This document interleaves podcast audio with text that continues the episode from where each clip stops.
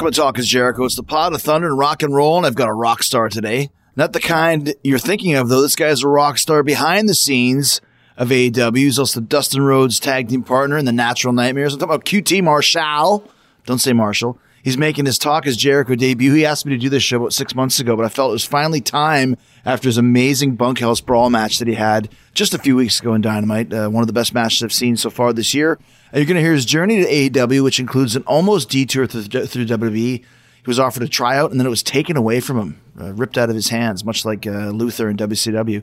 He's going to tell that story. He's talking about his wrestling school in Atlanta, how that came to be the place where AEW filmed six weeks of TV in a single day when the pandemic shutdown first happened at the end of March. QT's got stories about All In in Chicago, meeting Cody, and how a trip for fun turned into a huge opportunity. You can hear about his time in Ring of Honor, the wrestlers who inspired him, some of his favorite matches. Here we go. It's QT Marshall right here on Talk is Jericho.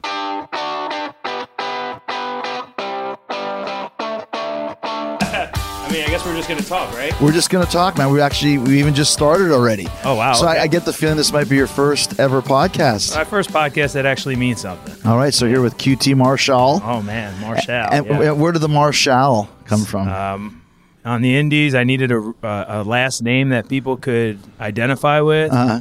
And my mom at the time had purchased a jacket for me and mailed it to me from New Jersey. I was living in Florida. I said, I don't need a jacket. And then I said, All right, well, where's it from? She said, Marshalls. I said, Oh, God. Well, I, I can only imagine because she always has to buy everything if it's on sale or if it's cheap. Is Marshall's kinda like a- it's like all the. uh, Kohl's or, or Michaels or something? or- like worse. You know what I mean? Worse. TJ like, Maxx? T- like TJ Maxx, Okay. right? It's in the same family. And um, she said, but it's Marshall's. And then I said, oh, that's cool. If I have the ring announcer call me Marshall, and I correct him, it's just easy cheap heat. Of course, of course. It's stuck. Now I don't care. QT now, Marshall, yeah, I would rather just be Mike, but it's QT Marshall. But it's it's it's it's, it's interesting because you, you you mentioned months ago about doing this, uh, doing my show, and I was always into it and thinking about it. But I wanted I always wait until there's something that happens that really pops. sure, sure. And last week, uh, you had the bunkhouse match yeah. with uh, with Dustin and Yeah. uh, and and Butcher and Blade, and it was probably the, in my opinion, the best match that I've seen you in. I mean, it was the most violent, Yeah, but the most yeah. memorable. Definitely a defining moment. Yeah, f- define now. Tell me why was it a defining moment for you? So just being partners with Dustin, there's a lot of you know nepotism and stuff that goes along with that, and being friends of Cody, and and I always feel like I just I need to prove myself, even though like I've been training in wrestling for 16 years. I don't really need to prove myself, but to like certain fans, I feel like I always do, right? And I always have to justify why I'm here, even though like I do a lot of stuff. But anyway, a lot of stuff. We'll talk about that. yeah. But um, so like during this match, I, I I thought about. it. I said, okay, you know, we always talk about like live forever. What could I do that if I never wrestle again, like that would live forever? And the night before, I was just at the building looking over stuff, uh, you know, as I do for the on the production side of things, and I saw a humongous ladder, and I was like, man, what if I jump off this ladder? like, not realizing that a ladder is probably not going to be in a bunkhouse, man, whatever. I was just like, what could I do off this ladder? And then I climbed up when no one was here. I just climbed up and, and I looked down. I was like, so I literally yelled to one of the production guys. I was like, hide this ladder because this one is way too big. And um, that's one of those things I'll say that when you're in the, when you're on the ground looking up, no problem. no when you're up top looking down, you're like, holy shit! And, and that's the thing is like I would have had to jump off maybe the fourth rung down, and then you just look like a wuss. Yeah, you know what I mean? It's like, well, he right to the doesn't want to go to the top. and uh, so we, we got a little bit smaller. It was still like ten or eleven feet, and uh, man, I'm still feeling it. Like Tony saw me yesterday as we were leaving um, after we were you know talking business, and I was like, oh, I'll catch up. I'm just gonna run to the restroom real quick, and I went to run, and I can't. So like when I came back, he was like, "Yeah, you're not wrestling this week, right?" And I was like, "Uh, you know, I don't know. What do you guys have planned?" And he was like, "Yeah, yeah, no, you're not. Like I'm telling you, you're not." And I was like, "Okay, you know," which is which is fine. You know, I, I you know I want to wrestle all the time, but I'm okay taking this week off. Mm-hmm. So especially with it being cold out tonight. Yeah, So- but there's so much great stuff in that match, and like I said, I mean, it's I mean the thing with Dustin that I love, and I've only worked with him maybe one time here, is he still has the same mentality that you just said. He still needs to not prove, but every night he needs to show that he belongs. He needs to show that he's in the mix. He's very driven. I've I've realized that as I team with him now that for some reason like he doesn't believe that he's like That's right. He's Dustin Yes, Rhodes. exactly. Even like when we talk about stuff and he's like, "Well, you think we should?" I'm like, "We should do whatever you want because Yes. you're Dustin friggin' Yes. Rhodes, dude. You can do whatever you want. Like, there's a, a hierarchy here in this company, I believe, and there's like five people, and like he's one of them, you know. And Mm-hmm. Well, he, for some be- reason, he doesn't, you know. I think because he had, you know, he he still has the mentality of, of being in WWE for so long, where they didn't really um, respect him for his abilities. It's one of those things. Like it's one of the reasons why I came here. Like if I was still there, we'd be slotted where we're slotted, and we come here and it's instant kind of top guy Right. main event potential because of the experience Of level. course, of course. and also too. I mean, Dustin's probably still in the best shape that he's ever been in. It bothers me. Yeah. Like I want to get a full bodysuit because it's, it just bothers me that like my you know even my family's just like so that your partner you know he's a little older than you but like he looks great. And I'm like yeah mom I get it like. I'm I'm working on it. you Right, know? right. Uh, I always say like, well, my character wouldn't be ripped. and my mom's like, you're just lazy. That's you know? always Like, the way to hide behind My it. right? character doesn't Yeah, need to be character. ripped, you Yeah, know? yeah, yeah. Or have a full head of hair or whatever. so so let's talk about some of this stuff because I mean, like I said, you, you had a great match. You've had great, uh, good matches, and and very good matches, but this one was kind of the best one. But um, talk about kind of. I mean, there's so so much to, to, to discuss, but talk about your journey to AEW because you do do a lot of stuff here that people Yeah. don't know, but I didn't even know about that you do. So, okay.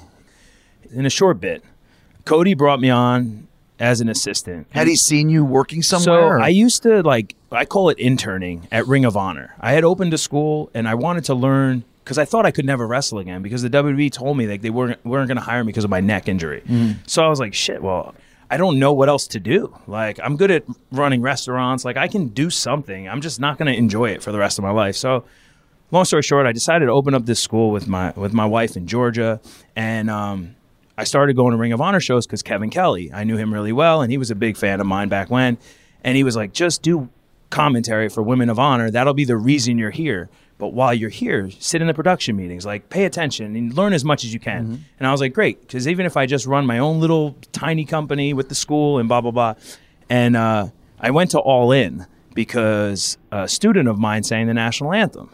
So Really? yeah, the Shalandra, her name Yeah, was. yeah, so I she did. her, yeah. So she did the national anthem, and so I drove her to All In because All In was kind of like hey, Chicago? Yeah, and Yeah. it was like if you can get there, one of those type of Right. deals, right? Like because it was all fun, you know.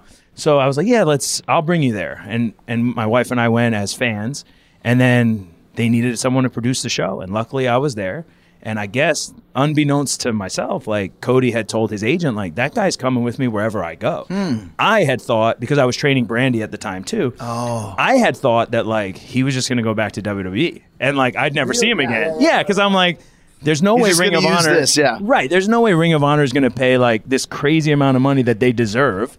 And I'll never see him again. And maybe we'll be friends, but like I know I can't get a job there. And I'm not going to, I don't have the respect from the wrestling community to be an agent somewhere, you know? So it was mm-hmm. just like, but I was just doing it under, under like just at least like I've always just wanted to be respected. That's it.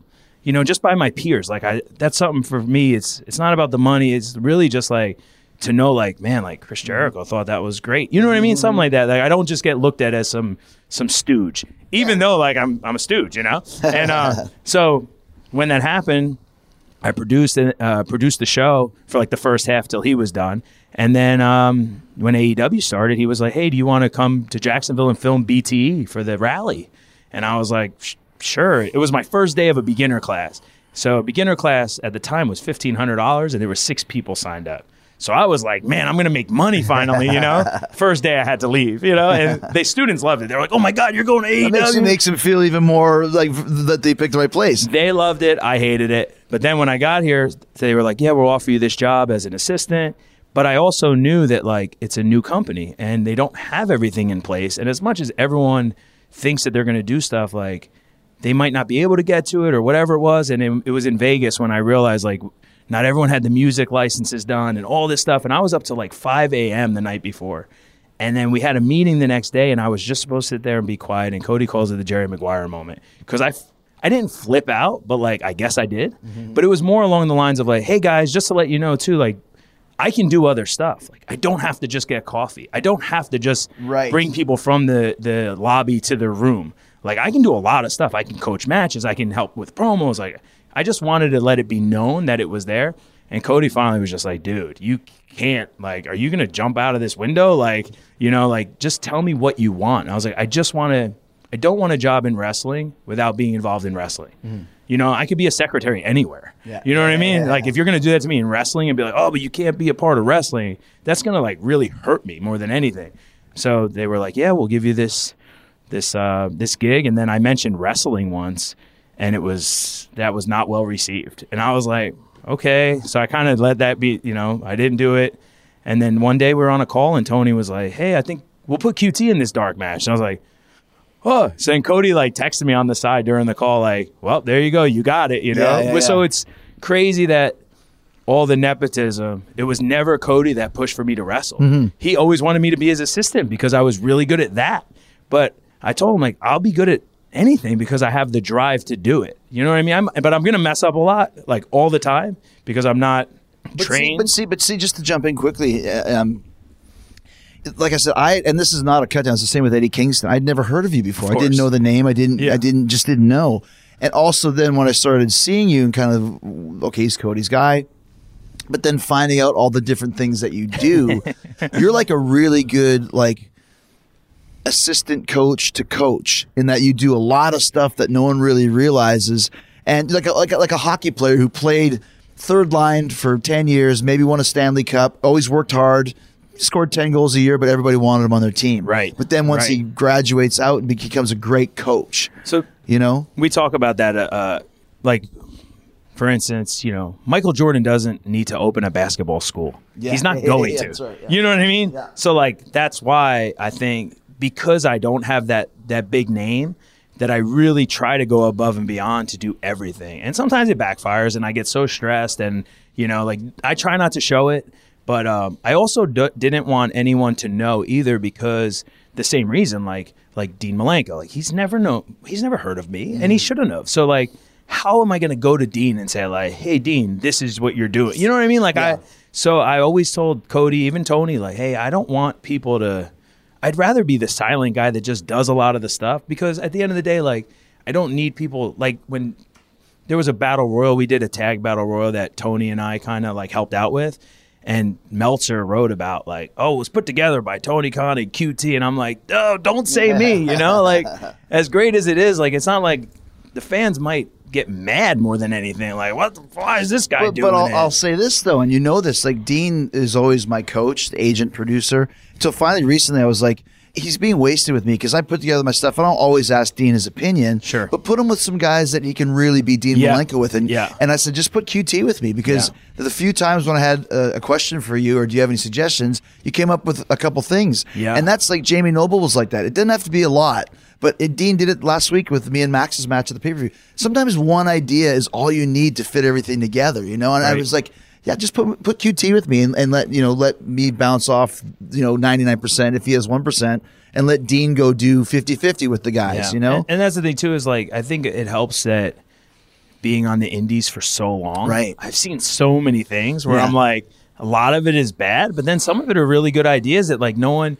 Like you just don't think about them, Right. and then it's you know yeah every now and then I have a good idea where someone's like man kid's pretty Yeah. you know it's like in Ring of Honor I brought it up to Bubba because he I was trained by him at one point and I said something about agenting and he kind of broke it down to me and like how are you going to tell some of these bigger names like the perception isn't there for you to be able to and it made perfect sense and i was like well we could just change the perception i guess like Yeah. Mm-hmm. tell them like this guy's really good at the job but it just never got to that point like and then aew started thank god because i was i didn't know like what i was going to do and and then um, a buddy of mine went to wwe and we spoke about it but like even then i was like well i don't ever want to i don't want to be number 9826 you know this guy like i'd rather be Yeah. number 10 you know what i mean I remember when, when I first started going to Hollywood, Rock hooked me up with one of his agents. I think it was maybe CAA or whatever. And he's like, uh, so I was talking to the guy. He's a pretty nice guy. And he goes, um, he goes, but he goes, this isn't the agency for you yet. You need, you need, because he goes, he goes, he opened up this book of like 2,000 clients. He's like, you, you want, you don't want to be Tom Sexsmith. I've never heard who Tom Sexsmith is, and we rep him. Yeah. You want to be Chris Jericho, you know, that people know and that, like you said, so to, to be just a guy has never been the goal. You want to be somebody that has some steam and some spotlight. Right. Yeah, it's it's you know, like I said, it's always about for me the the recognition and the respect of my Mm-hmm. Peers. peers, yeah. The, the the positive is that the money comes with it. Yeah. You know what I mean? Like Yeah. that's the positive, but it's never been about that. I mean, I don't ever want to go back. I was telling Tony one day, like I was talking about what I was making before AEW, and I was okay. I was happy. I was enjoying my life. I never want to go back to that. Yeah. Like, Yeah. Never again. But, you know, at least I know as long as there's wrestling involved, I'll be okay. Let's talk about your first match at AEW. But before we do, it's my favorite time of year because this is when I get to give and receive one of my favorite gifts. Talking about Omaha Steaks. No better year than this year to give Omaha Steaks to all your family and friends. Besides the fact that all of Omaha Steaks products are delicioso, they're also delivered safely right to your front door. And this year's Deluxe Grillers assortment may be the best gift pack yet. Comes with four six ounce top sirloins, eight boneless chicken breasts, four Omaha steak burgers, eight gourmet jumbo franks, eight caramel apple tartlets. I love those. Four servings of scalloped potatoes. Omaha Steaks own steak seasoning, and once you enter the promo code Jericho in the search bar at omahasteaks.com, you'll get four free burgers and a free digital meat thermometer so that all your meat and chicken is cooked to perfection. Did I mention you're also going to save 50%? Huh? You're not going to get this deal anywhere else, and the reality is it's too good to pass up. I'm going to order some for myself, as I always do, just to make sure I get some. Uh, but if not, you can send them to me. Go to omahasteaks.com, enter Jericho in the search bar to take advantage of this great deluxe grillers assortment package. Deliver the perfect gift to your family, your friends, even yourself. Have the world's greatest steaks plus premium meats, sides, and delicious desserts shipped right to your doorstep. Uh, get your shopping done today, all backed by a 100% money back guarantee at omahasteaks.com and enter Jericho in the search bar. Go check it out now.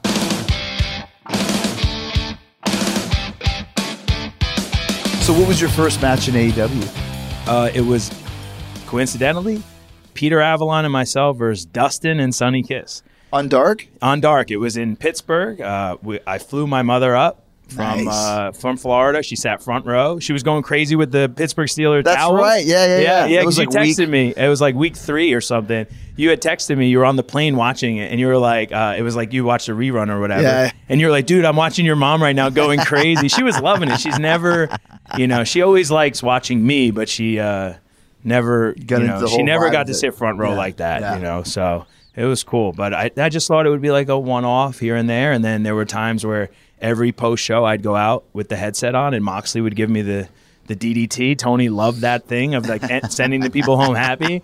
And I was like, man, I'm never going to get out of this. Yeah. Like, this is what my, you know, and hey, at least I get in the ring, you know? Mm-hmm. And then I they made me team with Cody. And like, I, that's when I did the QT special. What match was that again? You and Uh, Cody that was in Dallas, where I was MJF picked me to be Cody's partner because the- I was loser- loser yeah. wrestler. Yeah. And ten out of ten times I hit the QT special without without touching the ropes. But I told Cody I was like, I don't want to do it like that. I want to do it messed up. I think if I do it like Jack Evans, people are just gonna be like, "Oh, it's just like another flip." But if I do it like I had no idea I could do it, Your character would never my do it My character perfectly. wouldn't do it perfectly, you know? Literally, like I have video, and I've always told Cody, like, I want to tweet it. When people say, like, I can't, re-, I like, no, I can. I just, like, this is what we do, though. This is the fun of what we do, Yeah. you know? It's so. the cutie, not the QT special. I call it the cutie special. C U T I Yeah, E. the cutie special, which is where QT came from. Ah. So back in the day, it was a gimmick where I didn't want people to hit me in the face. I was Mr. Irresistible. They told me I couldn't be a Mr. something because it was 2009 at the time, and you know wrestling had evolved. Yeah, yeah, right. So sure, I was like, all right, I'll pick something, and I saw QT somewhere. I was like, that's kind of cool. Like at the time, I was a little cutie, I guess. I was 24. you know, now I'm like not QT Grizzled. at all. Yeah, I'm grizzled, balding, scars everywhere. But let's talk. Um, when, when, like I said, when, when I first started getting to know you, because the first time we ever worked together, because you had the, the Apple. We all want to talk about the Apple. And I came to the to the, pages Yeah, s- yeah. Yeah. Was he, Did you call a performance center? Yeah, the, yeah, yeah, the DDP. And we filmed some stuff, and I was like, "Who's this guy with the? Who is this guy?" and I was supposed to hit you with a cane, Yeah. like hit you with something or other. Yeah, I. Yeah. Yeah. when you when you say that, so before that, Cody had like kind of told me like, "Hey, yeah, you're getting a lot of heat with this Apple," and I was like, "Why? What did I do?" So the Apple thing was like. He was calling Jungle Boy to hire him. They wanted to video it, and I was just standing there holding his phone like a jerk. You know what I mean? Like, who's Oh, while this- he's talking? Who's this pretentious guy Oh, that can't hold his own phone? that's right. And who's this idiot standing next to him Holding holding, it. it. You know. so then um, the director Steve, he was like, "You should just." So I was eating an apple, and then he was like, "You should just do it every video. Like it'll be funny. After a while, it'll catch on." And I was like, "Whatever." And I was trying to lose weight anyway, so instead of eating candy like I was doing. And then it just started. People started like, "Oh, AEW, Carlito, AEW, Carlito," Right. and I was just like, so then we just kept doing it. But then Cody was like, I think Chris might have a problem with the apple. And I was like, oh my God, I don't even know Chris yet, you know? And I was like, why? He goes, you never know. He's like, I don't know. He goes, maybe he's just having fun. Like, and then he's like, yeah, he's going to come here and beat you up. And I was like, oh, like he's going to hurt me, you know? I was like, oh no. And then when you hit me, I was like, he barely touched me. Yeah. Like this whole time I'm worried, you know? Like here I did, I pissed off the only guy I didn't want to piss off, you know? No, I, I think it's just because, like I said, I didn't know who you were, and I didn't know what the what the point of the apple was. It's just one of those things that stuck in my craw. What the hell's up with this stupid apple? Right. Who's this idiot going then into it- business for himself? That's really what Yeah, it yeah. And that's what it was though. Yeah. Like legitimately that's what Steve so Cody didn't like it either. But that's what Steve said. He goes, if you just keep having an apple, like it'll get, It'll get over. over, It'll yeah. get over. And Yeah. I'm like, okay, well, I had nothing to lose at that Yeah, point, yeah. you know. hey, you became known as I the apple became known guy. as the apple guy. Now I don't even bring the apple. And Yeah. someone asked, one of my students asked me about it. I was like, I've passed the apple. Yeah. Like, I don't need it anymore. You've evolved. I've evolved. You know? Exactly. They're like, okay, whatever. It's on your all your gear. I'm like, "Yeah, sure." So let's have a documentary. I want to talk about that. But first, I know all this social distancing and quarantining at home has been really hard for all of us. I know some of you haven't been able to see your families. I haven't seen my dad in almost a year, which is a drag. Probably won't be able to travel over Christmas either. Hopefully you can, but if you can't, there's something that might make the distance and separation a little easier to deal with. Get your family members a skylight frame. Let me tell you why these digital frames are so amazing. You can update them instantly from anywhere by email, and everyone in the family can send photos as well. You guys know how technically challenged that can be, but even I was able to set up the skylight frame and then load some pictures onto it. We're going to send it to the grandparents and have the kids email more pictures over the holidays. Setting up the skylight frame took less than 60 seconds. You just plug it in and use the touchscreen to connect it to Wi-Fi. You share your personal skylight email address with your family and friends, and then you sit back and watch the photos pop up on the screen. Skylight Frame is an awesome 10 inch touchscreen. You can swipe to the photos with your finger, just like you do on your smartphone. You can even tap a thank you to the person who sent a photo. You can also preload the Skylight Frame with pictures before you give it. It's an awesome gift for any grandparent or any family member that can't, can't be with you uh, over the holidays. Skylight has a 100% satisfaction guarantee, so if you don't love it, they'll offer you a full refund. And right now, you can get 10 bucks off your purchase of a Skylight frame when you go to skylightframe.com and use my promo code Jericho. That's right, get 10 bucks off your purchase of a Skylight frame at skylightframe.com. Use the promo code Jericho. That's Skylight, S K Y L I G H T F R A M E, skylightframe.com. Use the promo code Jericho. This is definitely the gift that keeps on giving. So then once I started to get to know you, because the one time you guys came over to my house for a, a booking meeting that and Cody had, and so then he pointed out your documentary, which uh, he claims you made it just to get signed. That's the joke between us. But Yeah. it was actually really well done, and it actually told a, a hell of a story about, about your career, which I did not know. How did the documentary come about, and what was kind of the whole purpose of it? So this kid, uh, Frank, his brother. What's it called again? It's called real, real original. Yeah. the wrestler. Oh. A QT Marshall story. I said it should be called Wrestling with Reese's. Right. Because that's like my life. You know, wrestling with Reese. I just can't get into shape. That was always like I think the reason Wrestling why I never Reese's, yeah. succeeded. Yeah, yeah, yeah. But uh, so we did. Um, this kid Frank, his older brother, I knew him from Orlando. We all went to the gym together, and he goes, "Hey, my brother just graduated from Full Sail. He wants to do a documentary on wrestling. Can you train him?" I was like, "Yeah, sure." He came to the school at the time in New Jersey, Monster Factory, and uh, right away, like watched a couple of drills and was like, "I'm not doing this." And he was like, "What if I just follow you?" So I said, "Yeah, as long as you don't bother like my life." You know, you can film everything. I just can't. You just don't bother me. Like Yeah. I'm busy. I don't want to, and I don't like this stuff either. I'm not comfortable being on camera, especially when it's weird talking about my failures, you know? Mm. And um because I'm not anyone famous. So like following me to the supermarket is just weird. You know what I mean? yeah, like people looking at me Right. like I'm a somebody and I'm not.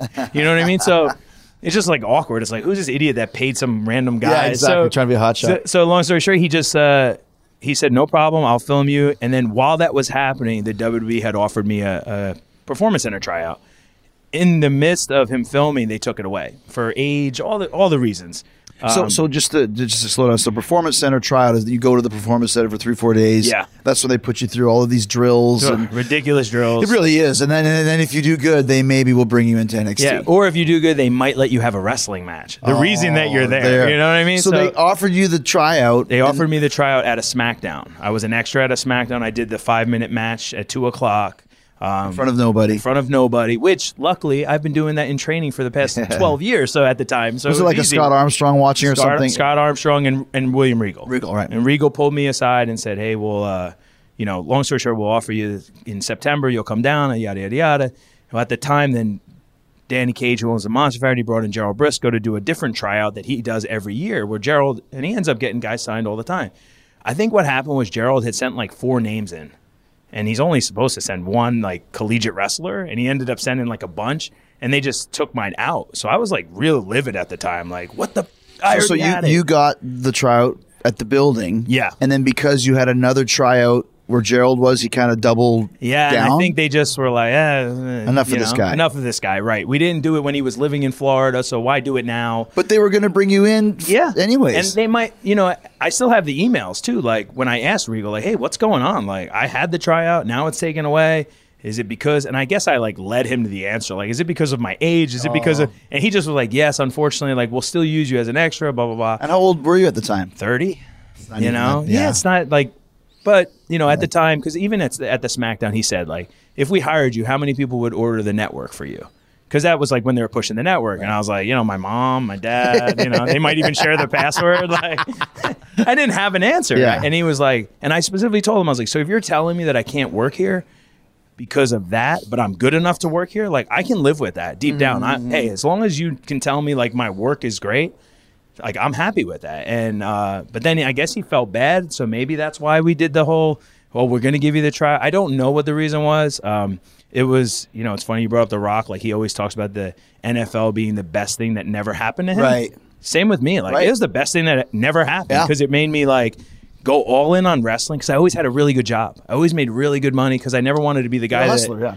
yeah, I never wanted to be the guy that like lived in my car for my dream. Whereas maybe if I did, like that's why I always tell my mom, like maybe if I did do that when I was younger, it would have worked instead of making crazy money and having nice cars and all this stuff. But you know, to each their own. It's uh, I'm I'm I'm happy. So, So, but then you mentioned that they wouldn't hire you er, uh, because of your neck. yeah. So when it was after that, it was like 2016, a year after, because after they told me the tryout was gone, I went and got my neck fixed.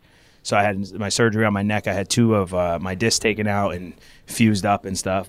And um, then I went back to do more extra work because I was like, "There's nothing. Else. What am I going to do?"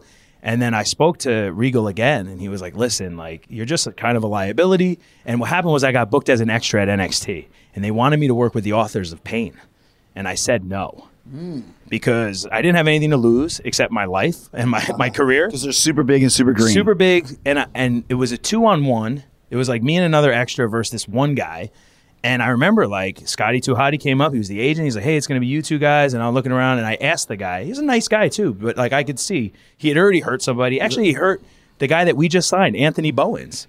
Oh, he Oh, hurt him, yeah, because he power bombed one guy onto Anthony Bowens' head. Oh my god! So like was that Rezar or Akam or the shorter one, one of the two? Yeah. so I said to him, I was like, "Hey, what moves do you think you're going to do to us?" And he was like, "Well, what does it matter?" I was like, "Well, I'm just curious. You know, I was trying to I'd like to politic, know, yeah. but I'd like to know Yeah. what you plan." And he was like, "Oh, I'll probably do this, and then a power bomb, and I'll power bomb the other guy and you, and then I'll Oh, DVD man. you guys." So the short of it was like. I literally just looked at him. I was like, "Oh, okay." And I looked at this guy. I was like, "Nope, not doing it." And Mm-hmm. he was like, "What do you mean?" I was like, "So I had this neck surgery, and it turned into like, hey, don't take the booking then. Which I was like, you don't even have to pay me. I'll drive back to Atlanta now. I'm okay with it. Don't ever book me again. Like it is what it is. We tried, and I'll get in the ring with anyone else. Like put me with Bobby Roode. Put me with these guys that aren't going to hurt me. But the, the kid who took my place got hurt. really? He put him in a side headlock, and he just picked him up and threw him into the aisleway. Oh my gosh. Yeah, you know, yeah, yeah. he didn't mean to do it, but he's just so strong. And I told, I remember telling Albert, um, Matt Bloom. Matt Bloom because he said, you know, we specifically chose you for this spot because you can sell. And I was like, well, I really appreciate it, but here's what's going to happen. I'm going to take these moves and I'm either going to get up and be okay and I'm going to make $200 or I'm never going to walk again and I'm going to make $200. So like Yeah. to me, it's just not worth it, you know? And it was a real come to Jesus moment with myself. Like I'm burying myself right now, and I'll never get another You stood up for what you believe in because the third the third option is you get up, you make two hundred dollars, and nothing else ever happens. Right. Or if it does, you'll be the job guy of the week the next week. Yep. Right. What's the and point? that's kind of where I, Yeah. I knew I was always going to be, which, you know, it's just that was never my dream. You know what I Mm-hmm. mean? Like, even though like that was what I had always wanted, like, put me with the football player. Like, I'm good at making other people look good, so I don't mind doing that. But I also want to get a little bit of the, Yeah, of you know, the Yeah, showbiz yeah, part. So But let me ask you this because there's something in the documentary um, that you mentioned but never really gets explained, and it's about I could be I was about a year when I saw it. I may be paraphrasing, but something about Ring of Honor, and you were uh, you were working with Vlad, but someone says yeah you blew your chance in Ring of Honor too. Yeah. So when I first started with Ring of Honor, they offered me a contract. I did a tryout, it was like a paid tryout, but then it was a two day tryout. By the end of day one, it was Jim Cornette at the time, Delirious, and Kevin Kelly. And they were like, hey, as long as you show up tomorrow, you got a job. And I was like, oh, that's great. Like, cool, you know? And What then year was this? 2011. Gotcha. So then I get up there, and I had never been in like a big company before, so I didn't know the politics of this, that, and the other. And like right away, I didn't make any friends, you know. And I was like, you know, I, I always goof around, and and I ended up making a joke to someone about like this kid hurt me, uh, like bad, and I Physically. hurt physically in a match, and I made him look really good. He was Jimmy Jacobs' his guy, so like I knew he had all these friends, so I made him look really good because he did Brazilian capoeira like wrestling. He Kicked me in the head though, maybe five times, and I gave him an Alabama slam and I kind of hurt him, but I checked on him. I called him the next day. Well, the next taping, someone came up to me and was like, "Hey, you shouldn't do that Alabama slam. You looks like you're hurting people." And I was like, "Hey, where the where was everyone asking me like when he kicked me in the head seven times?" Right. Mind you, I had already followed up with the guy, and him and I are real close because that was our first tryout match together. This, that, and the other. But that spread real quick. Plus, I was already cutting promos on the world champion at the time, like behind the scenes that we never aired them, but they just wanted to see because they really liked me because I was young, I was bigger, whatever the Obviously, you reasons Cornette little- says. Little attitude in a good way. Yeah, right. yeah. And um, so so that was how it started. Then like third match in, I got hurt on my neck. Then I broke my nose. Hangman and I had a match where I was supposed to squash him in four minutes. He broke my nose in 30 seconds. So I'm just bleeding. you were supposed to squash Hangman. Yeah, Wow. it was 19, and I was like, "Hey, man, I'll let you get some stuff in, whatever you want to do." Of course, first thing he breaks my nose, Yeah. and um, I started to get fat because I was injured, and I had a lot of life stuff going on. And then I finally just asked for my release. I hated it that much, where I was just like, "I don't want to be here. I'm making 150 dollars a match." Like when they gave me the contract, I I didn't laugh, but I said like, "Is this real?" Mm-hmm. And they were like, "What do you mean?" Uh, they're like, "This is this is what the contract is. Like, 150 dollars a match. We work three times a month. That's 450. It doesn't pay for my car." And they're like, "What kind of car do you drive?" I said, "It doesn't matter what kind of car I drive. it's a Cadillac, by the way, but it doesn't matter. Like, this isn't a real job. Like, I need to, you know, yeah. have my normal life and the realities of wrestling hit the realities then. of wrestling. So when that happened, I asked for my release. They wouldn't give it to me because Really? I guess Shelton Benjamin had just asked for his release too. Yes. And what happened was um, I was in Florida and NXT called. They needed someone. They were just starting to use extras. And I was like, hey, I'm under contract until like when the episode airs, I won't be under contract anymore, but I am right now. And the, the girl at the office was like, hey, if you don't care, we don't care. And honestly, at the time, I was like, I don't care. She's like, and I'll book you for the next six that you've asked for. Because I had, hey, my contract's about to be up. I see you're in all these dates for extra work, you know? She's like, if you do this for us. So, of course, right away, um, I do the match, and it's a taped NXT show. Before I'm even out of the ring, my phone's blown up. Jeff Jones, who was working at Ring of Honor, Stooge Jeff Jones, and I, you know, we're Stooges now together. But right away, he's like, "Are you doing something you're not supposed to be doing?" And I was like, "What are they gonna do? Take my hundred fifty dollars? Like, fire me?" I asked for my release, and uh, so that's kind of where. Then when the WWE thing didn't work out, it was like, "Oh, that was dumb." You end up know? holding the bag. Yeah. Yeah, it was a little stupid, but I was young and and delirious at the time. He understood. He was like, "Hey, man, legally, I have to be mad at you because you breached your contract, but your contract is up in two weeks. Like, it is what it is. Well, uh, don't worry about it. We're just not going to re-sign you as a punishment." And I just continued to work for them on and off after that. So Let's talk about what you did with the documentary after it was done. But before you tell us that story, I know this has been a super stressful year for all of us. The stress of daily life, especially during this pandemic, weighs on everybody.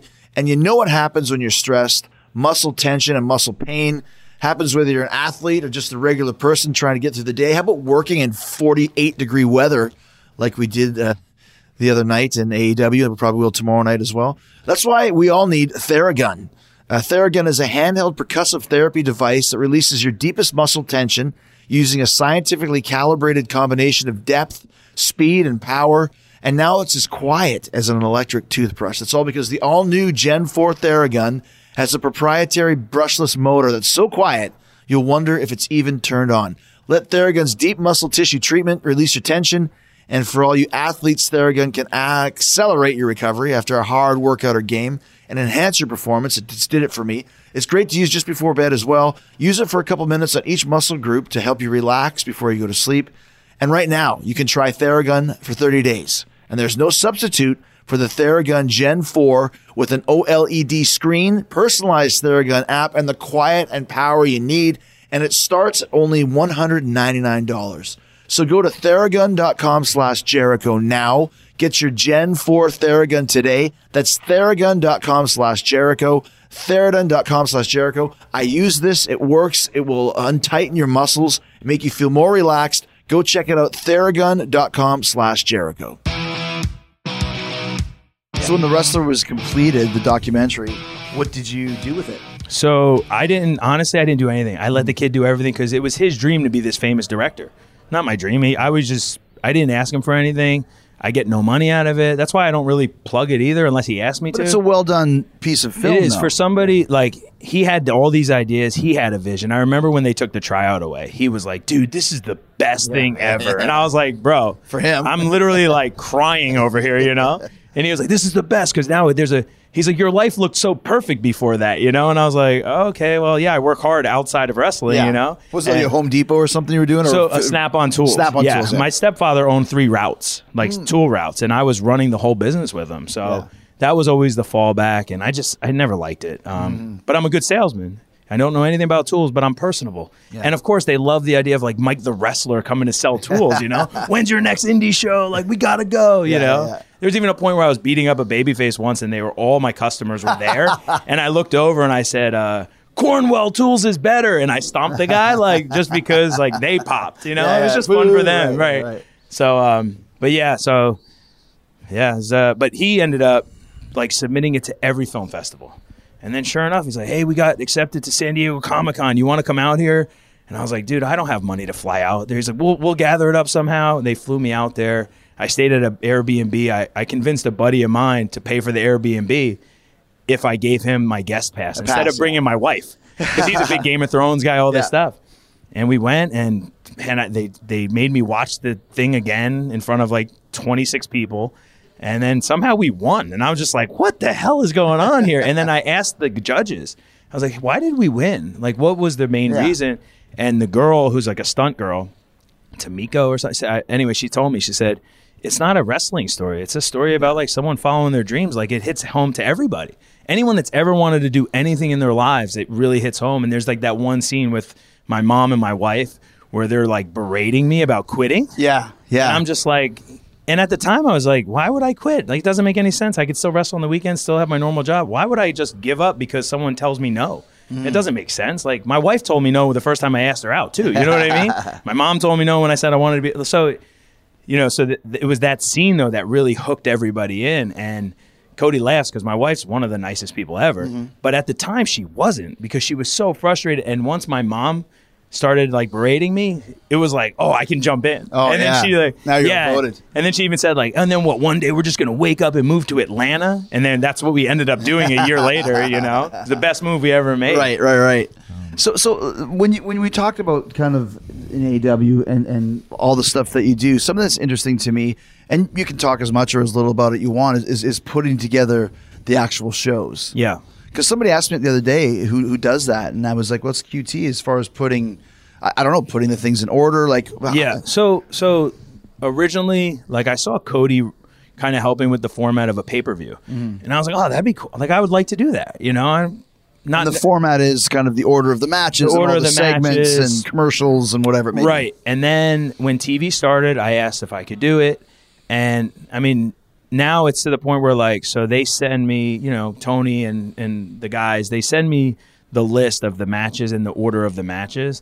And then I kind of just create, right? Like And a lot of times I'm wrong. Mm-hmm. So like there's a lot of times where someone will be like, "Hey, that shouldn't go there," and that. But I think it's also the the stress of not having someone else do it that I can do it, and then they can always just fix my mistakes. Like I don't know what I'm doing. I'm just kind of going off of if I were watching this show. But somebody has to do that. Somebody has to put together the skeleton Sure. of what they're doing. Then change it any we want. But here's here's the initial th- scratch track that you can work off of at least, if nothing Yeah. else. Yeah. And some of it's hard because I don't know all the creative stuff. Mm-hmm. So I'm kind of just guessing at times too.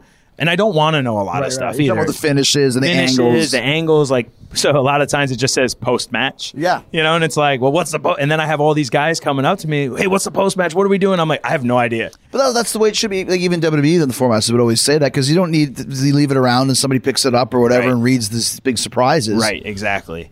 But uh, but yeah, it's it's something that I enjoy doing, and I like learning about it because again, how long am I really? I, if it were up to me, I'd wrestle till I'm 70. Mm-hmm. But you know, is the shelf life there? Is my star power? I don't even have star power. So like, how can I imagine? re- So unless I'm just going to continue to do jobs, you know what I mean?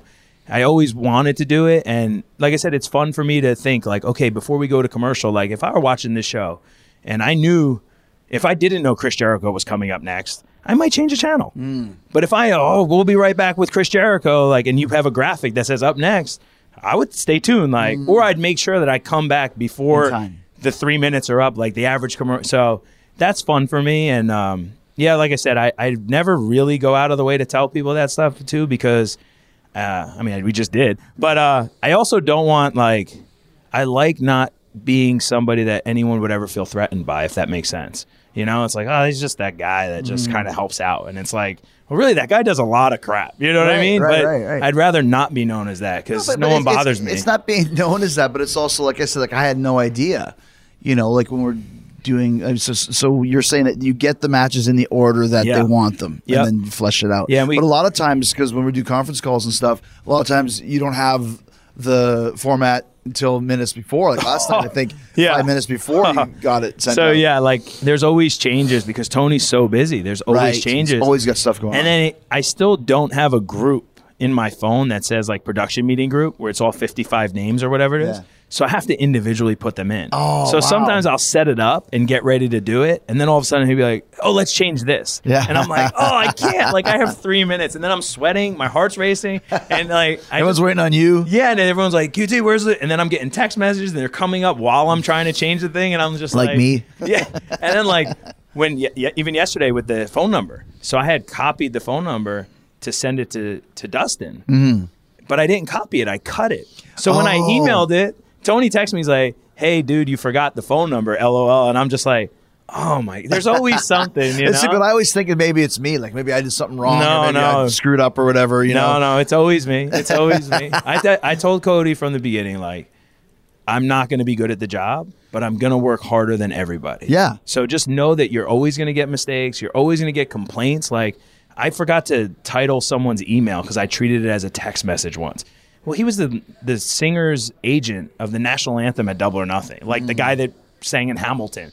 And like apparently his agent got real fired up about it. And I was just like, I'm sorry. What do you want me to say? Yeah, yeah, like, yeah. He literally wrote something. I just wrote back, okay, dude, no worries. Like, we'll get it figured out. And but I didn't put like Mister blah blah blah. And I was just like, man, Yeah. all right. Well, I messed up. What do you want me to say? You know. Yeah, and then there's uh, from the desk of that was another one that I guess got it, Cody a lot of heat, but I was trying to be nice. You know. Oh, you sent the email from the desk. Yeah, and I was like, it was just trying to let people know it's from Cody. It's not from me. Hmm. Like, hey, don't.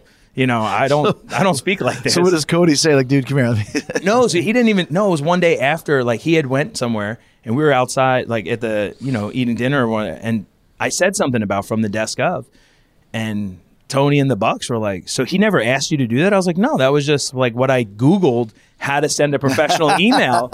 And they're like, "Oh my god, you have no idea how many people like talk about him behind his back about that." Like, and I'm just like, "Here I am that." Getting this guy buried all because like Google told me to do this. right, you know? right, right. So- but you're also the guy too. Like, I remember early on, for some reason, there was always a screw up with my hotel room. For remember Oh that? my god! I- Yeah. I don't even I remember thought about that this morning, actually. Yeah, I don't remember what the screw up was. Yeah, it was there was someone else that was in charge, and it just it was never. But because I was the go-to guy, I remember it was like Washington D.C. first Dynamite, and I'm with my wife, and I get a message from you because I was like formatting the show, and it was like, hey, dude, I my hotel, like whatever the the floor of the beds or whatever it was, and I was like, Oh, double beds. That's what it was. so I had yeah, so I had messaged the guy that was in charge at the time, and no answer, no answer, and I'm just like, screw it. And I just went down to the bottom, you know, to the lobby. I was like, hey, I need a king size, you know, and they're like, yeah, no problem. And so, but then it was like a couple weeks in a row. And I'm like, finally, I was like. Can we? I got like six people on an email. I was like, "How hard is this?" No, like, the funny thing is too. It sounds like oh Jericho being a, a prima donna. But the first time my wife was actually with me, Right. So that's like two double beds, and like I've been traveling for thirty years. I like a king bed. Of it's, course, it's easy to course. do, Yeah, and that's why when I, it, it became just a thing. It's like a Yeah. couple weeks when when like. I know this is going to sound another pretentious thing, but we always have food after the show, and a lot of times everyone eats it before I get there, so I have nothing. And said, "Can we just leave one Yeah. thing for me?" And so you guys would write my name on it, Yeah. and then when, when it's not there, I'm texting you and Harrington at Yeah. two o'clock in the morning. Where's yeah. my food? Yeah, now there. I was homesick because I had missed the stretch, and Yeah. it was like Britt Baker messaged me, and she was like, "Hey, so Jericho didn't get food this time," and I'm like. Okay, one, I can't do anything. like, what do you want me to do? I'll order food to his room. I don't know. And two, mm-hmm. like, police the locker room, guys. like, what the hell? Like, tell them. So for a while, we had contracted talent only, mm-hmm. you know, and then it was a little rough. Like, but at the same time, like that is what it is, guys. Like if you go to any uh, movie or TV show, like you don't eat with the cast if you're an Well, extra. yeah, and the funny thing is, even just eating it all, because as you know, there's no other company in the world that has food for No. you after the show, unless you're in Europe with WWE. But in New the York United strip States, steaks. strip steaks, salmon, Right. cheeseburgers, Right. pizza. It's a great stuff. Yeah, Yeah, yeah. So, so to me, and, and once again, it's I, I don't think it's too much to ask for if you're an extra that you wait your turn. Like if we go open for Iron Maiden.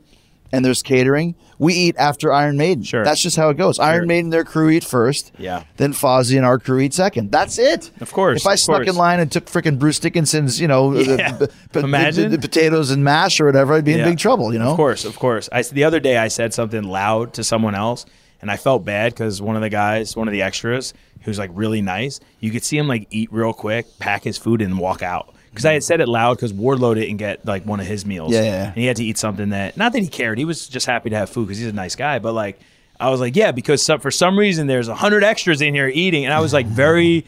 Uh, passive aggressive about Yeah, it, yeah, yeah, yeah. and this poor guy like just got up and walked out like slowly, and I had to call him back in like, "Hey, I wasn't talking about you, man, but I was 100." percent Yeah, yeah, yeah.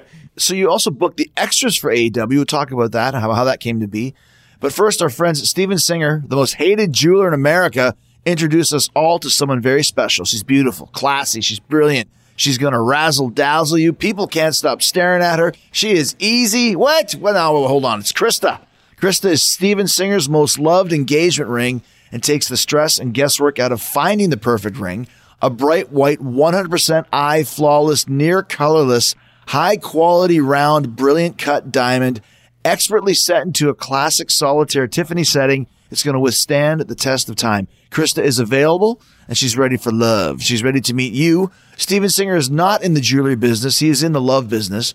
And this magnificent full one carat round brilliant cut diamond is only $3,198. Real jewelry doesn't have to be expensive. Plus, free shipping and 12 months interest free financing. Steven's showroom is open by appointment only or go now to IHateStevenSinger.com and click on the Krista Ready for Love engagement ring. Steven Singer Jewelers, real jewelry, real experts for your love that's real. That's IHateStevenSinger.com. IHateStevenSinger.com. So, are you kind of in charge of booking extras as well? So, unless there's somebody that we've specifically asked to bring in, yes. And part of it was um, during the pandemic when it first started because we filmed at the school. So I had all these people.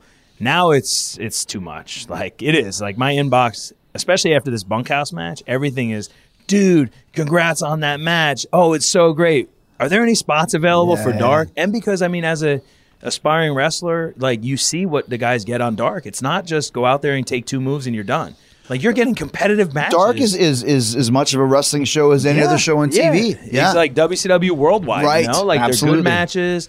So I get it 100%, but I always now there's going to be a lot of people listening to this. You don't have to butter me up. Like I'm a wrestler first, just tell me like, "Hey, I'm willing to do whatever it takes." Sure, if you as long as you bring your, you know, your valid COVID test and you follow the protocols and when you're here you're not a jerk. You're just a normal guy that and then you do your job like cool. The other thing is I tell them cheer when you're in the audience. Yeah. We care about that more than any work Yeah. that you're ever going to do because we don't want silence. So like I know today we're going to have a big meeting with a bunch of them about it. Yeah. So uh, But I mean, I mean, look at look for for over the summer when when when you know Pineapple Pete was here. Sure. He got that gig specifically because he was always going nuts in the Yeah, crowd. yeah. that's why he got it. Yeah, you know? hundred percent. Yeah, and he was someone that because in, in Atlanta he used to come by and help out at the school, and we just needed people. Tony Mm-hmm. was like, "I just need as many as we can. We don't know what we're filming yet. We don't know what's going to happen." So let's talk about that. That's that's a, a great story. I'm glad you brought that up. So I was in. I'll tell you from my side, we had done that uh, uh, release the hounds promo with Yeah. with the, with the Vanguard Yeah, one and all that stuff. And so that was the week that I was just we'll do this vignette and that'll be cool. And then the next week, just by pure happenstance, I was going to do commentary for the week. So we're finished that, and right during that show, they said that Florida was closing down. Mm. And I said to Tony, "What are you going to do?" And he said, we, "I'm we're filming, you know, six hours of TV in Atlanta tomorrow." And I said, "Well, I gotta go." He's like, you, "You'll fly in?" It's like you're f***ing right, I'll fly in. Right. A, from a company man standpoint. B, I ain't missing six weeks of TV. Of course. I can't afford to do that because six weeks is hundred years in resting times. Yeah. So that's kind of what I heard on mine. So talk about what, what went on yours because So- we did the shows at your school. yeah, yeah. So when they first brought it up, I was like, "Oh man." When did they bring it up? Uh, about like two or three weeks before that, they're like, "Hey, if we Oh, ever gotcha. shut down, like, could we film at the school?" And I was like, "Yeah," because I mean, the school is a giant training facility, but they're not doing anything right now. And I'm sure there's a way that you guys could work out a deal with them, and this, that, and the other. And uh, it's funny you say about missing TV because the night of the live show, I debuted with Dustin, Natural Nightmares debut. The next day, we filmed six weeks, and I didn't leave the table. and Tony wrote like all these matches, and I'm like looking, and I'm not on any of them. And I'm Wow. thinking like, okay, like I'm here, like not even a dart and nothing. And Cody caught me in the production office eating candy. And he was like, What are you doing, dude? You just debuted. I'm like, I'm not on for six weeks. So I got six weeks to, you know, like get back in shape, you know. And he was, uh, but, but yeah, once they came and Keith and, um, you know, that their production team came by and they're like, We could do this, we could do this. So it was just so cool the way they transformed it into like a little arena that now I've spent probably about almost 30 grand out of my own money to make what it looked like that night. I've just been going off the picture and recreating it for my students so they can have a place right, where right. I can't do it, but at least they could run their own shows and uh, you know, my business partners and stuff and then the um the campers that are not able to wrestle yet, those will be our fans. And I'm literally just buying everything that we have here. Like I just bought the diamond plated flooring and black carpet and Cody's like, "Why are you spinning? I bought all the spinning headlights." and I'm like, "Dude, I want I want to be able to let them do their own thing, but also like it's always been my dream to like have granted Cody's like, you have that now with AEW. What are you doing? You know? And I'm like, well, it's not just for me, it's for them, you know? And uh so but that was really cool and I was glad that we were able to, you know, kind of come through in the clutch, right? Like it's just like, dude, like what do- what would we have done? Right. And the idea that it was like this school that literally was I sold my house in Florida, I bought a ring, you know, because by the time I paid taxes, paid my grandparents back, I had like no money off selling the house, you know, and uh, to just buy a nice ring and a banner in a warehouse to meeting the owner of the facility and through Glacier, who's my business partner, and doing all this stuff, and uh, you know, then seeing that, you know, it's just like, oh, this is so cool. So, but what you're saying though is they had been preparing for that. Yeah, they kind For- of for as an option. weeks. It was like us, um, ECW Arena. There was a couple different places, and in my head, I'm thinking like, and I never pushed for my place because you know I didn't want. Of course, it's wrestling, so even like Harrington one day was like, "So what do you get out of it?" I was like, "Nothing," and I didn't either. Yeah. Like they paid a lot of money for the school. I probably like five, ten grand per day or whatever it was, and I remember thinking like.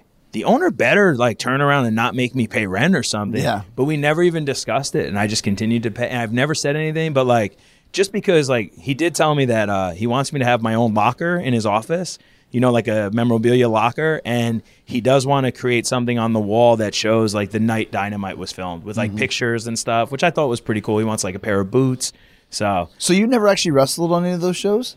That's hilarious. just the live one Because Tony and I, like I mentioned, we, that's how I started becoming a commentator. Yeah. Was because I was supposed to anyways, and no one else was available. Yep. So we called, I think, 26 matches. In the only thing I did that day. whole time was I came out in Dustin versus Lance Archer, and I was gonna throw the towel. away. Oh, gotcha. That was it though, and that was like pulling teeth. And like I remember talking to Cody about it, and I was like, "Then I won't do anything." I got real mad. Here I am, like this.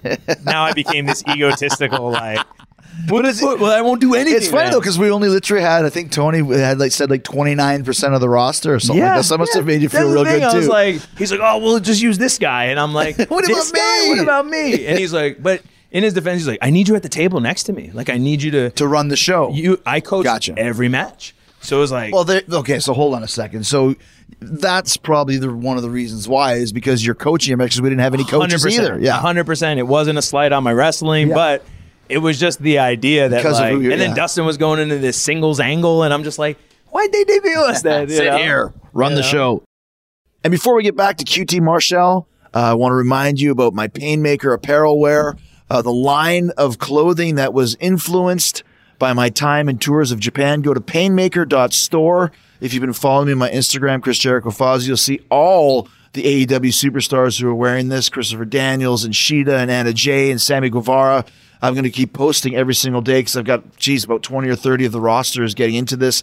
Painmaker.store. Go look and choose the design you want. It's perfect for Christmas. And also Jericho30.com to pre-order the complete list of Jericho. That's the book, my fifth book that uh, we're currently getting ready to, to publish as soon as publishing starts again. Uh, you can pre-order it now. If you do, you'll get a 90-minute uh, audio breakdown of some of the matches that you guys chose. Every single match I've ever had in my career is included. Rare pictures, top 10 lists, comments from some of the biggest superstars in pro wrestling about uh, my career. Uh, go to Jericho30.com and pre-order that now. And don't forget a little bit of the bubbly.com to get the new version, the update, the, the V2 version of a little bit of the bubbly ready for your Christmas uh, enjoyment. That's little bit of the bubbly.com. Go check it out now one of the things that, that was interesting to me, and probably one of the reasons why I got signed, was talking about Dr. Luther with Lenny to, to bring it. Oh, there, Tony's the, the voice of God has uh, just come on here.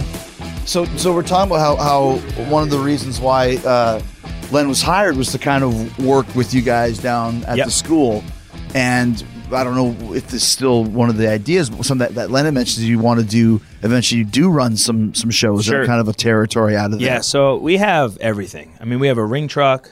I have four rings. I have a show ring. I have like a 16, an 18, a 20 footer, entranceways, uh, music. I actually bought one of the promotions I used to work for because the guy wanted out. And like, I didn't like not tell him, but I told a buddy of mine, I was like, hey, you should buy this. I'll give you the money. Like, you buy it, but I'll, I'll just do everything, you know? I'll pay for everything. I'll buy the ring, all this stuff.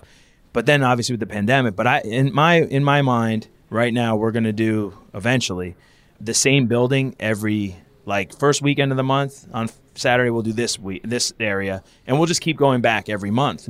And the idea is like if someone already runs that building, which they will have people that already run that building because Georgia's not like a crazy indie place, is like no problem. We'll showcase your champion or something like. And if you don't want to do it, okay, then we'll just do a meet and greet with Cody, like Mm-hmm. on our show, and then good luck running next month. Like it's very terrible Right. to say that, But but, no. like I want our guys to be able to wrestle all the time because I hate when they come here and they don't get a job. It is what it is, and I'm never going to push for them.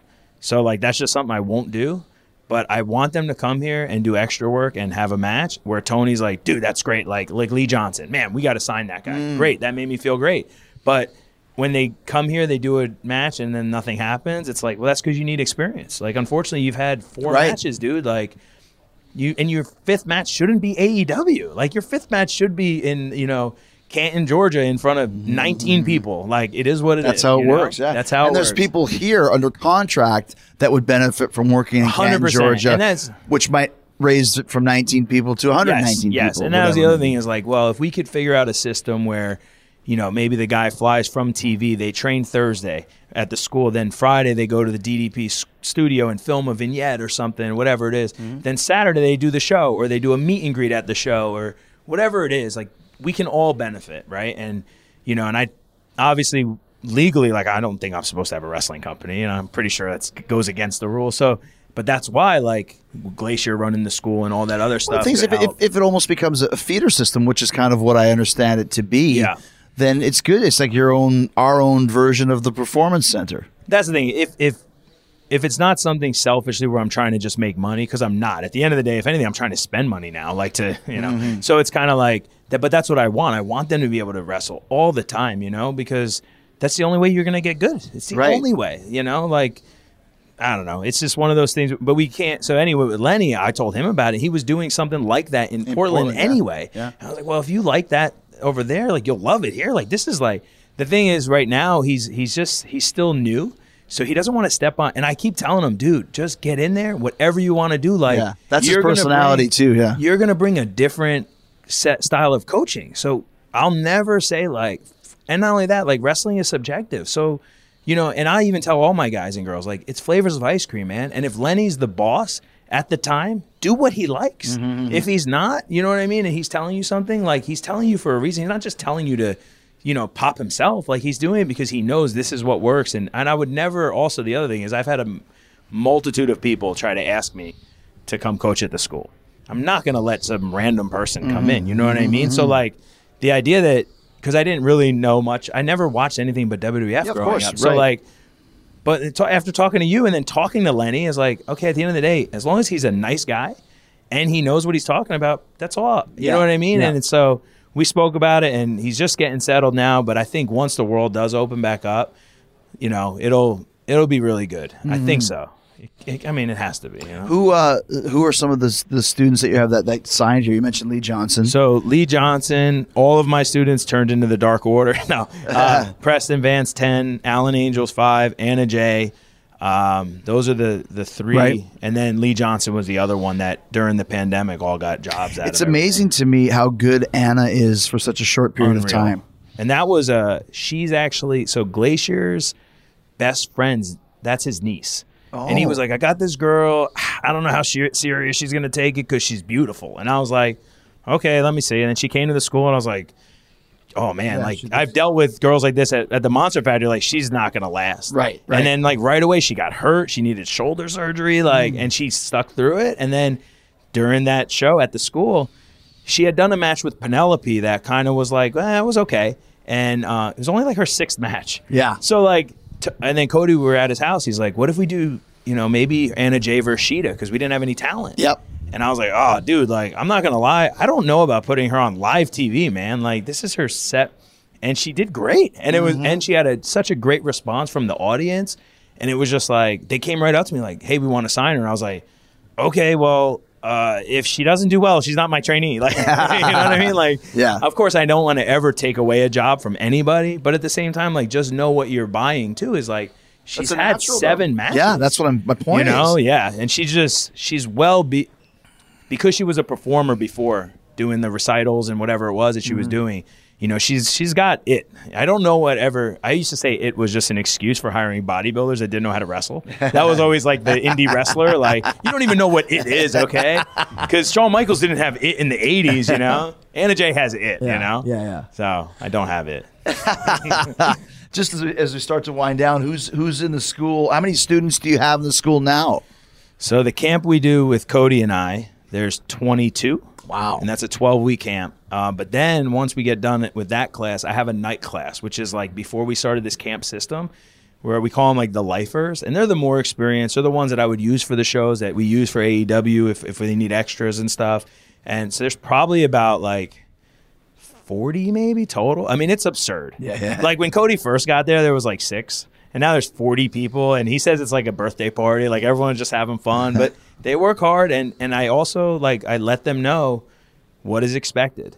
And then when they ask me, so now they never ask me if they can get booked because they already know what I'm. Did you get your new gear? Does it look TV ready? Does this that? Because I never want to say no, so I just set the expectations so high As it should be. as it should be. This like is hey, national fucking TV, Right. And Dark is national TV too, with five hundred and thousand this people took me watching. it. 16 years Yeah. to get here. Like, Yeah. I'm sorry, I'm not just going to hand you something. Yeah. Like, and I know that's terrible to hear, but It's not. Yeah. At the end of the day, you can give me all the money in the world. I'm not going to risk my job. Like, it is what it is. Or your reputation, like and you my mentioned. reputation. like you right. said, the most important thing is having the respect of of, of, of your peers. Yeah. So if there's a guy like um like for example Anthony Ogogo, who Yeah. was- is, is oh, yeah, he's come- one of mine. Oops. no, no, that's okay. But there's a couple Yeah. because I, I know that Sadie was going to move Yeah. here. Um, Yeah. And they would come, and the idea would be people that need more experience would come to your school Yeah. and then train with you when they're not here at TV. Yep. Yeah. Yeah. So Anthony, uh, it was Anthony Sadie, now Jade. Um, Okay, yeah, yeah. So there's there's there's a couple, and uh, you know, I just really focus on them. Like now we do like a AEW class too, where it's only like the people that are in because. if they get hurt, I'd rather them hurt each other. I can't explain to Tony like, oh, you know, John X Yeah. broke Jade's leg. Right. Like, who's John X and what is he doing? You know, Yeah. and then he found out he had one match. You know, so but I get in the ring and I wrestle them all the time. Like Anthony Ogogo and I had a 15 minute match on the fly a couple weeks ago, and it was just like, this Mm. That's is great. how you learn, man. Yeah, it's yeah. the only way, and mess up, and plus I know uh, I can control how many times you're going to drop me, and you know Yeah. this, that, and the other. But it's fun. Like I would. I go to the school, like my wife hates it because I'm there all the time. I just enjoy it. It's fun for me. And also, I'm at the age now, which is, I'm only 35, but I'm 35 where like if I don't wrestle for a while and then I bump, I feel it. Whereas like if I'm just doing it all the time, I'm okay. Right. So it's just uh, Helps you stay in shape. sort of, yeah. As Right, you know, right, this right. shape at least. Yeah. but I just hired a bodybuilding coach, and I'm I'm. I always say this, but now, and my wife's a nutritionist, so the idea that I went out and hired someone else wasn't a fun topic at home.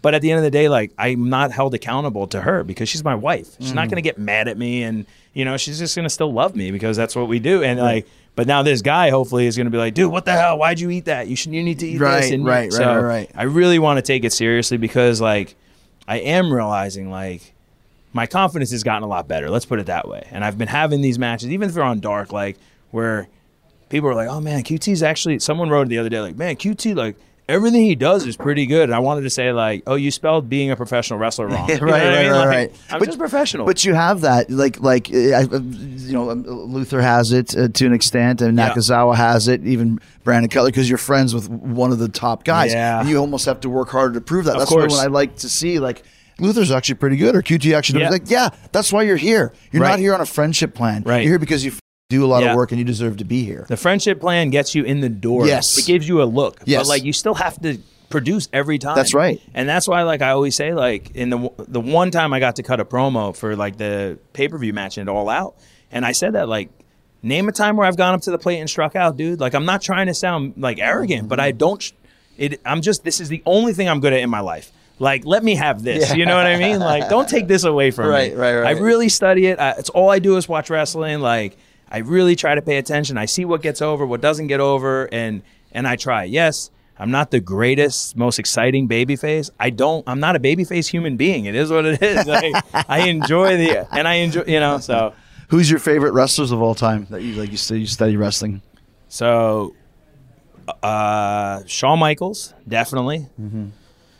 The Rock is one of my one of my favorites. Um, and then I have like right under those two, I have like my other five, and it's like you, Triple hmm. H, Randy Orton, Razor Ramon is a big one for me. Great.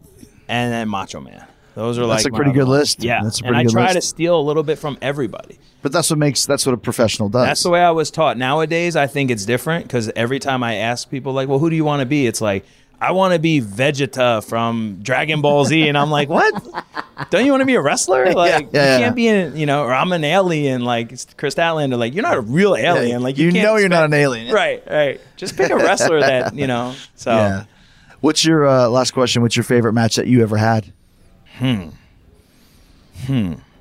Well, last week, uh, last week would be it. Uh, but before that, I had one with uh, in Ring of Honor with Roderick Strong that was not meant to be good, and it was really good. And we got into like a huge argument. And here's why: someone was ribbing me because I was like the non Ring of Honor wrestler, uh, like the style. Hey, you should do the People's Elbow. I was like, okay.